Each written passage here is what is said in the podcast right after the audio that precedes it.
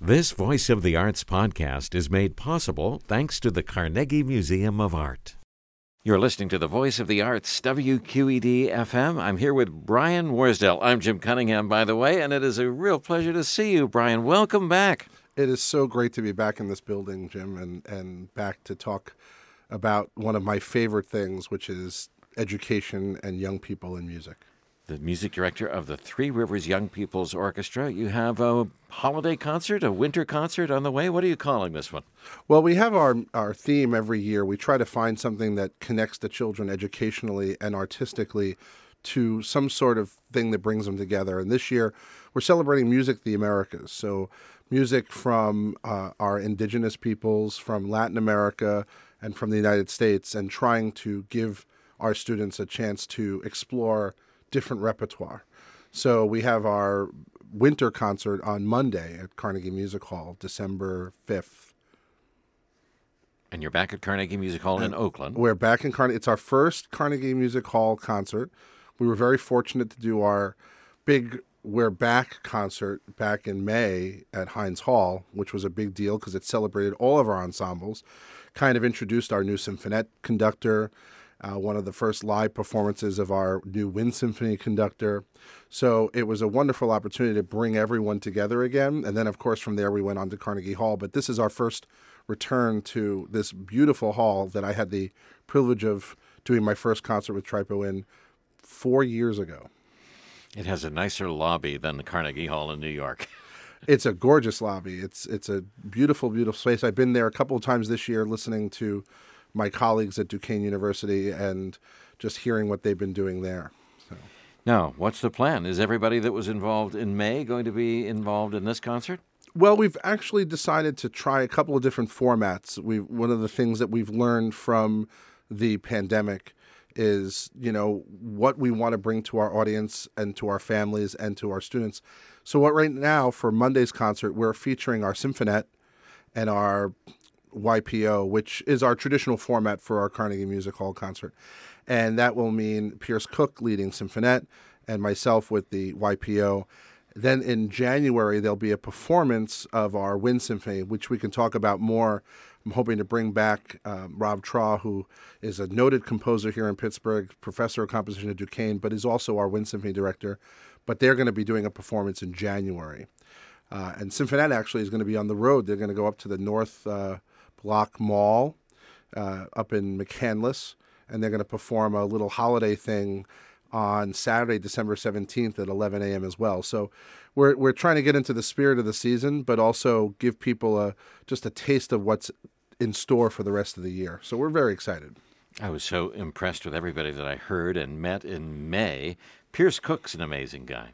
He really is. And one of the most important decisions to make uh, that that I started in my tenure was when Andrew Wickesberg, who did such a wonderful job leading our symphonette, a member of the Pittsburgh Symphony, clearly the commitment from the symphony to young people is shown not just from all the coaches that we had, but the fact that that Andrew, during the pandemic, when he had already planned to step aside, stuck with us through that year until we could find someone that could you know, shepherd us through back in person programming. So that was one of the first big decisions I had to make as a music director was to find someone who would continue the work that Andrew had established and done such a wonderful job doing, but also brought their own take to it. And Pierce clearly does that.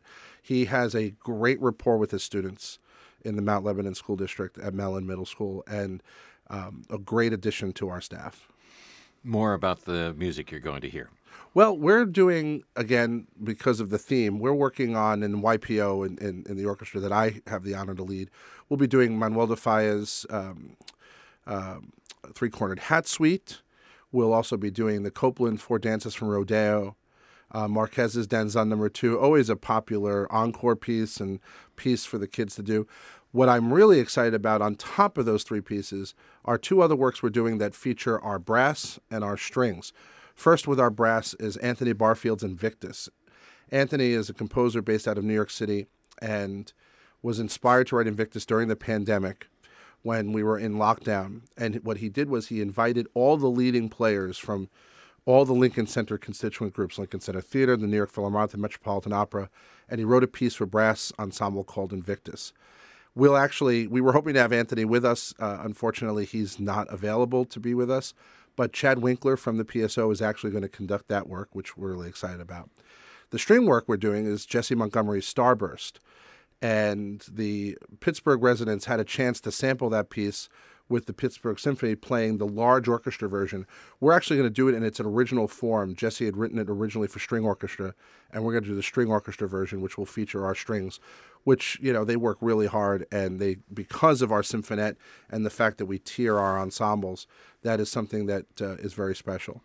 And uh, with our symphonette, there's a piece by Adrian Gordon. There's a piece by Benjamin Britten and a number of other pieces. Mark O'Connor is featured on that program. So we have a lot of music that takes care of the American uh, diaspora of of the con- both continents, North and South America. So we're excited about that. So it's an opportunity to hear some music you might not have heard before. That's what I like about what we do with young people. Uh, you know, it's it's always important to teach them the three B's, as people like to talk about, but it's also great to explore repertoire that they don't always get to hear. You know, the the de Falla does not get performed in the professional sphere as much unless it's a tour piece one of the things I used to hear all the time from coaches when I was in, living in New York was when we would program a piece like Les Preludes or the, the Three Cornered Hat, because of the length of the piece, it wouldn't necessarily go on a subscription concert. It could be an encore, it could be a travel piece, but it, or it would be a recording piece, but not necessarily something that would always be on a subscription. So getting to hear that is is special. Getting to hear Copland's all four movements. Everyone knows the hoedown. Everybody enjoys the hoedown, whether it's been on commercial television or not. But to hear all four movements of that work, um, there's a the the funny thing is the Buckaroo Holiday, which is a fun fun rollick through uh, this ballet, um, is so it's so uniquely Copland, even though it's Americana, and of what what a great thing that this young man from this young Jewish man from Brooklyn could totally capture the American, you know, Southwest and and West with his with his painting of his musical colors. It's just a great opportunity for the kids to explore that repertoire. You mentioned Chad Winkler, trumpet with the Pittsburgh Symphony Orchestra. Tell me about your coaches and the people that help you with the young musicians. I have to say that for a youth orchestra program in the United States, it's we're quite spoiled here in Pittsburgh to have so many members of the professional music world, whether they're in the Pittsburgh Symphony or Pittsburgh Opera or Pittsburgh Musical Theater. But the the commitment to education from these people are manifold. And the fact is, all of our coaches play in one of those constituent ensembles, and they are very committed to what they do. And I can go through a whole list. I mean, but I, I will I will say that the our core coaches for both Symphonette and for YPO. And as we build our Wind Symphony, we're building core coaches, but it's taking some time because the Wind Symphony is a new ensemble with our organization. But, you know, those core coaches, they work with our kids at least seven to eight times during the course of the school year. And then w- twice a year with the YPO, we then go all out and we do a playing coach where we have a total of 15 members of, of those organizations do individual coachings. So we have a flute coach, an oboe coach, et cetera, all the way down the line into the percussion. But there are those people who are part of our core family that spend months with our kids and they'll just pop into a rehearsal. They'll just come in and see what's going on and they you know just because they happen to be in the building. And that that is unique in the world of professional orchestras and youth orchestras. Sounds like the Three Rivers Young People's Orchestra has come through the pandemic pretty strong. I have to tell you that one of the hardest things to do was to look at the children through a screen every week. But it's something that we were committed to. One of the things that we did once the pandemic hit and we had to pivot, and that word was used by so many different people. But the pivoting meant that we were doing in person programming with them every week where we all saw each other. We all made sure they were active. We would do different different projects we would make recordings with them. We'd figure out all the different ways to keep them connected until we could figure out how to do it in person. And we were lucky enough to find this warehouse at the educational, the EIC building right by Duquesne, uh, an old trade school that's now become this huge. It was a 7,000 square foot loft, and we were able to separate and be distanced and yet make music live. We rehearsed the orchestra in three groups two string orchestras and winds, brass, and percussion until the penultimate rehearsal where we put everyone back together again. And that was the hardest thing we did, but it was cha- but we did that challenge because we did not want them to lose a single moment of music making. And we knew what the struggle was for teachers because teachers couldn't just rent a 7,000 square foot loft. And they had to figure this out themselves in school buildings some with a lot of support from their administration and their superintendents, and others where they just had to figure it out on their own. And if we could be a small part of that success, and that's all we, we're a small part of that. We're not there every day with those kids in the trenches. The teachers are, but the fact that we figured it out is why we were able to come out of it as strong as we did. As you heard in May from the orchestra, you know, we really dressed up that Capriccio Espanol and, and took it. And when we took it on the road to Carnegie Hall, it was it was like a homecoming for me to be able to show off that orchestra in New York City. You got to tell me about Carnegie Hall. I haven't talked to you since you went to New York City. Carnegie Hall with the? Three Rivers Young People's Orchestra. Well, you know, I have to say, and, and, and while this is not a, a plug for what I do, but, you know, the other thing that I do is I run a performing arts camp in the Catskill Mountains of New York State. And we decided that we would bring them to there first so that we could have rehearsals with me, perform a, a, a send off concert there for 700 children and get them all excited about going to New York City. So we started off there. We took our symphonette down to a school, a Catholic school that I taught in in Brooklyn, and they played a concert there. You know, after a two-hour commute, played a concert, then got back on the buses, went into Manhattan. We did our sound check, and we we played a wonderful program. We were joined by two other really fantastic music programs, and we were just very impressed with both of their programs. And it was just a pleasure. There was a high school from California and a string orchestra from Alaska that had come all the way down to play this concert. So we were in good company at this program, and it was wonderful. We ended with the Pines of the Appian Way like we did at Heinz Hall, and we had a number of the Symphonette students that joined us, and we were very excited about that. Wow! And you also got them to French Woods, right? Yeah, they played there, which was great. They got to they got to experience all the different fun summer camp activities. They got to go swimming. They got to experience circus. But on top of that, it gave us a, a time to rehearse together because I leave for my summer commitment in early June and we couldn't just not rehearse before we played at Carnegie Hall. We needed to just rehearse and get to know each other again musically. So that gave us that opportunity. Uh, I will say that on the, as much as Carnegie Hall is a great experience, the most important experience for our students and for myself is the opportunity to work with the communities that we're in. And on the way out, we went to Staten Island, New York, to a middle school that the music program was established by one of my mentors growing up, Mr. Lorenzano. And we went to his school, his old middle school on Staten Island, and we played a concert there with the YPO and it was special because it's a small auditorium. It's a middle school auditorium. The brass and the percussion and the winds were on this little stage, and the strings all squeezed into the front. And I'm standing on a box that was like just a big black box that must have been used for a set or something. But that's how we did that concert, and we played for the entire school. We played two sets for them, and the principal of the school uh, and the band director, who is a dear friend of mine, both were floored you know, the principal's like, I had no idea what I was getting. I thought I was going to have some youth orchestra come in and, and it was going to be half the orchestra because they couldn't make the trip. And I did not know I was going to get such a great symphonic experience for my kids. His kids were so motivated. All the kids in the band program basically were asking Mr. Peters, the band director, you know, can we have a rehearsal? You know, that's how excited they were about it.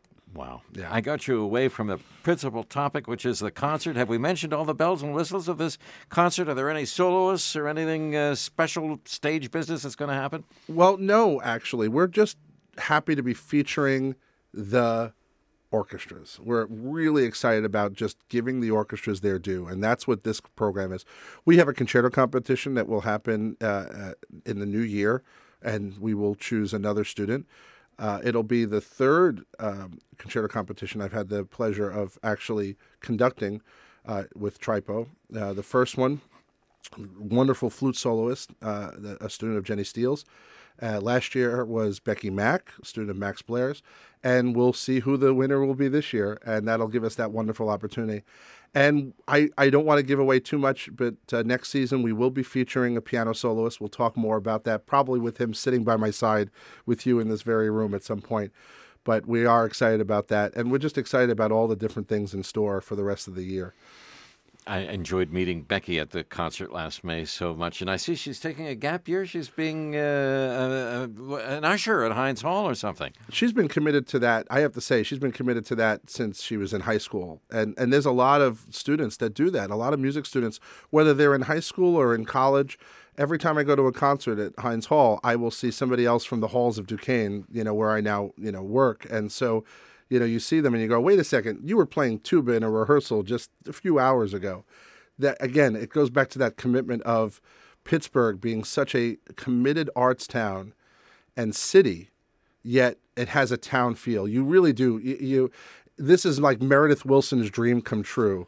You know, you you've got a city over from for over a million and a half people, but you still feel like you're in River City, Iowa when it comes to the fact that everyone cares about each other's pursuits and that and that includes the arts. And you know, I did not get to come to the Thanksgiving. I was I was in New York visiting my family, but um, just seeing the anvil, the Fyre Fest, and the yellow, the terrible towel coming out in the middle of the Fyre Fest. I saw it online, and I'm like, you know, that's that's not something you see in many other places. So it's it's an exciting place to be. And yes, when you see all those students uh, get that opportunity to be ushers. It's it's special. That doesn't happen at Lincoln Center. They don't allow student ushers at Lincoln Center. So at least they, they didn't during my time. They maybe they do it now, but def, definitely didn't allow it back then. Yeah. Now I completely forgot about the connection to Duquesne. What are you doing there?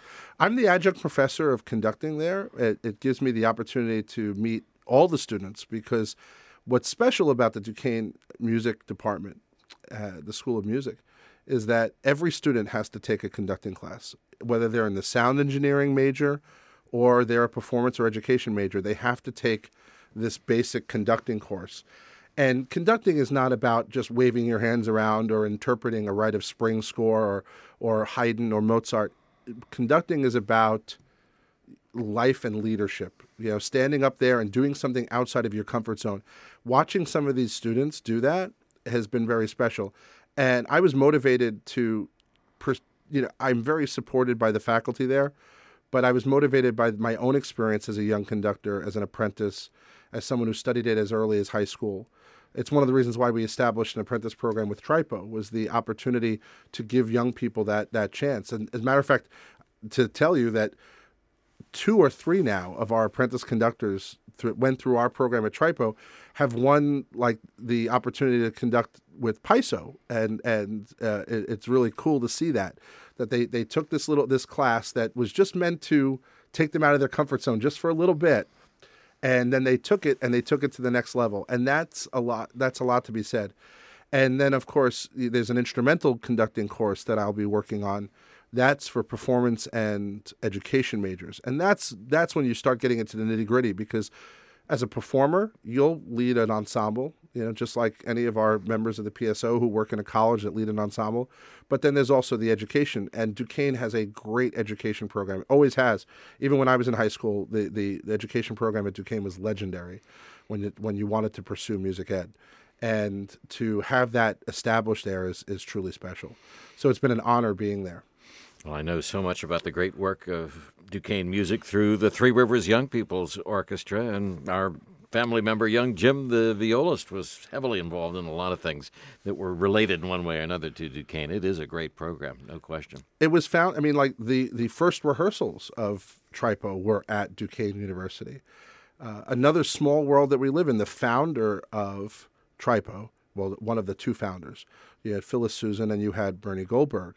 Bernie Goldberg and I knew each other in New York City because he was the flute professor at Brooklyn College when I would go, when I was playing in the in the college orchestra in the college wind ensemble and when I was conducting the college wind ensemble and he would just sit into rehearsals with his students. He had such a great relationship with them. And he took that position obviously after he retired from the, the symphony and he went back to Brooklyn for a while and, and he was teaching there. And the sad part about that is that but, but he was pretty ill by the time I had applied for this job.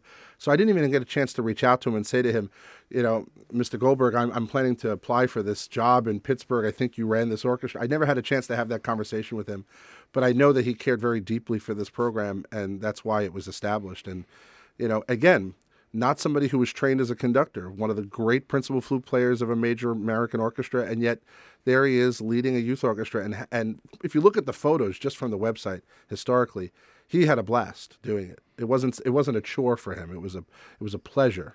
No question about it. You're talking about somebody I love too, Bernard Goldberg. And Phyllis Susen, I also knew a little bit. I actually spoke with her after she got the job at Carnegie Hall in New York as education chief there. Two amazing people that got your organization running. I knew her by her reputation at Carnegie Hall growing up in New York. I knew that's how I knew her.